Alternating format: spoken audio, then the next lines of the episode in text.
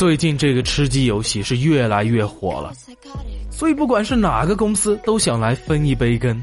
不过在国内这个游戏环境啊并不好，有一些主播呢为了吸引眼球直播开挂，有很多玩家因为打不过人直接买挂，这导致啊挂逼是越来越多了。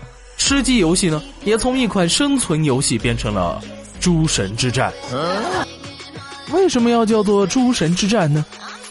举个例子，有一次啊，我趴在决赛圈里面，有个人开了加速挂，一分钟就绕着安全区跑了十几圈呢。最中间还有一个人在开枪，打了两个弹夹，都打在我的头上了。这明显是锁头挂，你们官方能不能管一管了？要不是我开着锁血，早就凉了。哈，所以这个诸神之战的意思呢，就是比谁的挂更厉害。相信啊，大家都看过这么一个段子。我正在开车去火电厂的路上，结果遇到一个人开挂，他直接用脚追上我的吉普车，问我要不要挂。哎，大兄弟，着急赶路吗？没有事，你开着，听我说，最新的科技挂要不要来一份嘛？现在正在促销七八八折优惠了，给你演示一下。你看，你开着车都跑不过我的。所以说啊，唉，现在国内的各种环境啊都比较堪忧。说起来，最近啊，微信为了推广小程序，也推出了一款跳一跳的小程序游戏。现在啊，大家都玩疯了。这个游戏本身呢很简单，就是通过按压屏幕的时间来控制跳跃的距离，越精准呢得分越高。不过呢，很容易掉下去。然后啊，最终的得分在朋友圈进行排名，一旦牵扯到排名啊。中国人的这个攀比心就起来了，人人都想在分数上比一个高低。不过啊，这个小程序呢要求更新到最新版的微信才可以开始游戏。腾讯为了推广小程序也是用心良苦啊，还专门做了个游戏来促进你更新。这个游戏一火之后呢，无数人就主动的更新了微信。新版本的微信适配了更多的小程序，你别说啊，这还真是个好办法呢。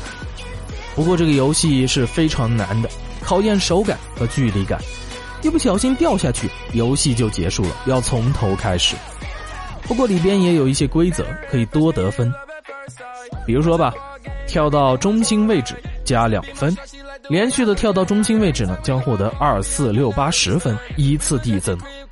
便利店加十五分，只要跳到便利店上，稍等数秒就可以获得十五分。不过尽管如此啊。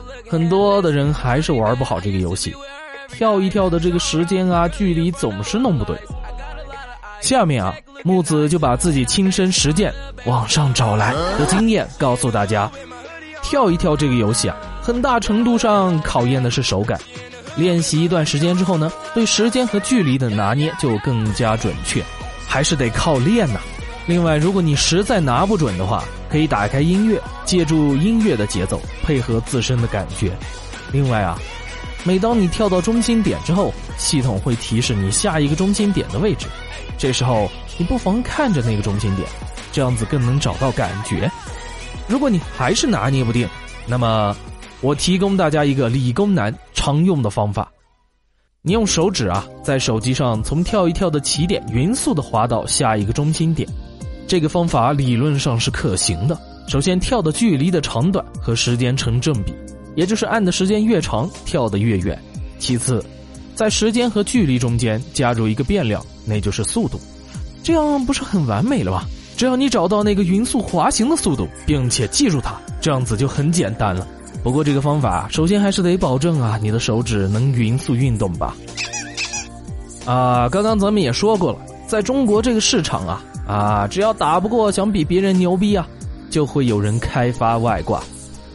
跳一跳这个小程序啊，外挂已经在极端短的时间内就形成了产业。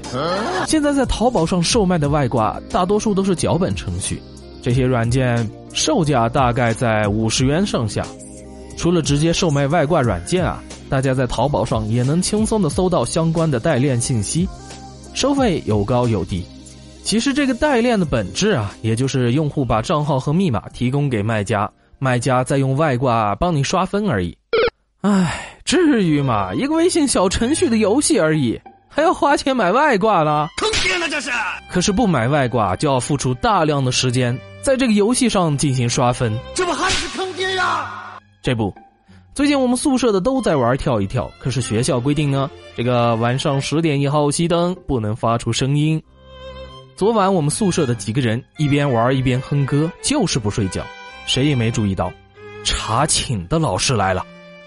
老师在走廊上听到动静，就吼了一声：“是谁在唱歌？”我寝室的一哥们儿马上就接到：“温暖了寂寞。”然后歌声就从走廊的各个角落里传了出来。是谁在唱歌？温暖了寂寞。漂泊。想吓死你呀！第二天啊，我们整个寝室的人都被拉去政教处接受了思想教育。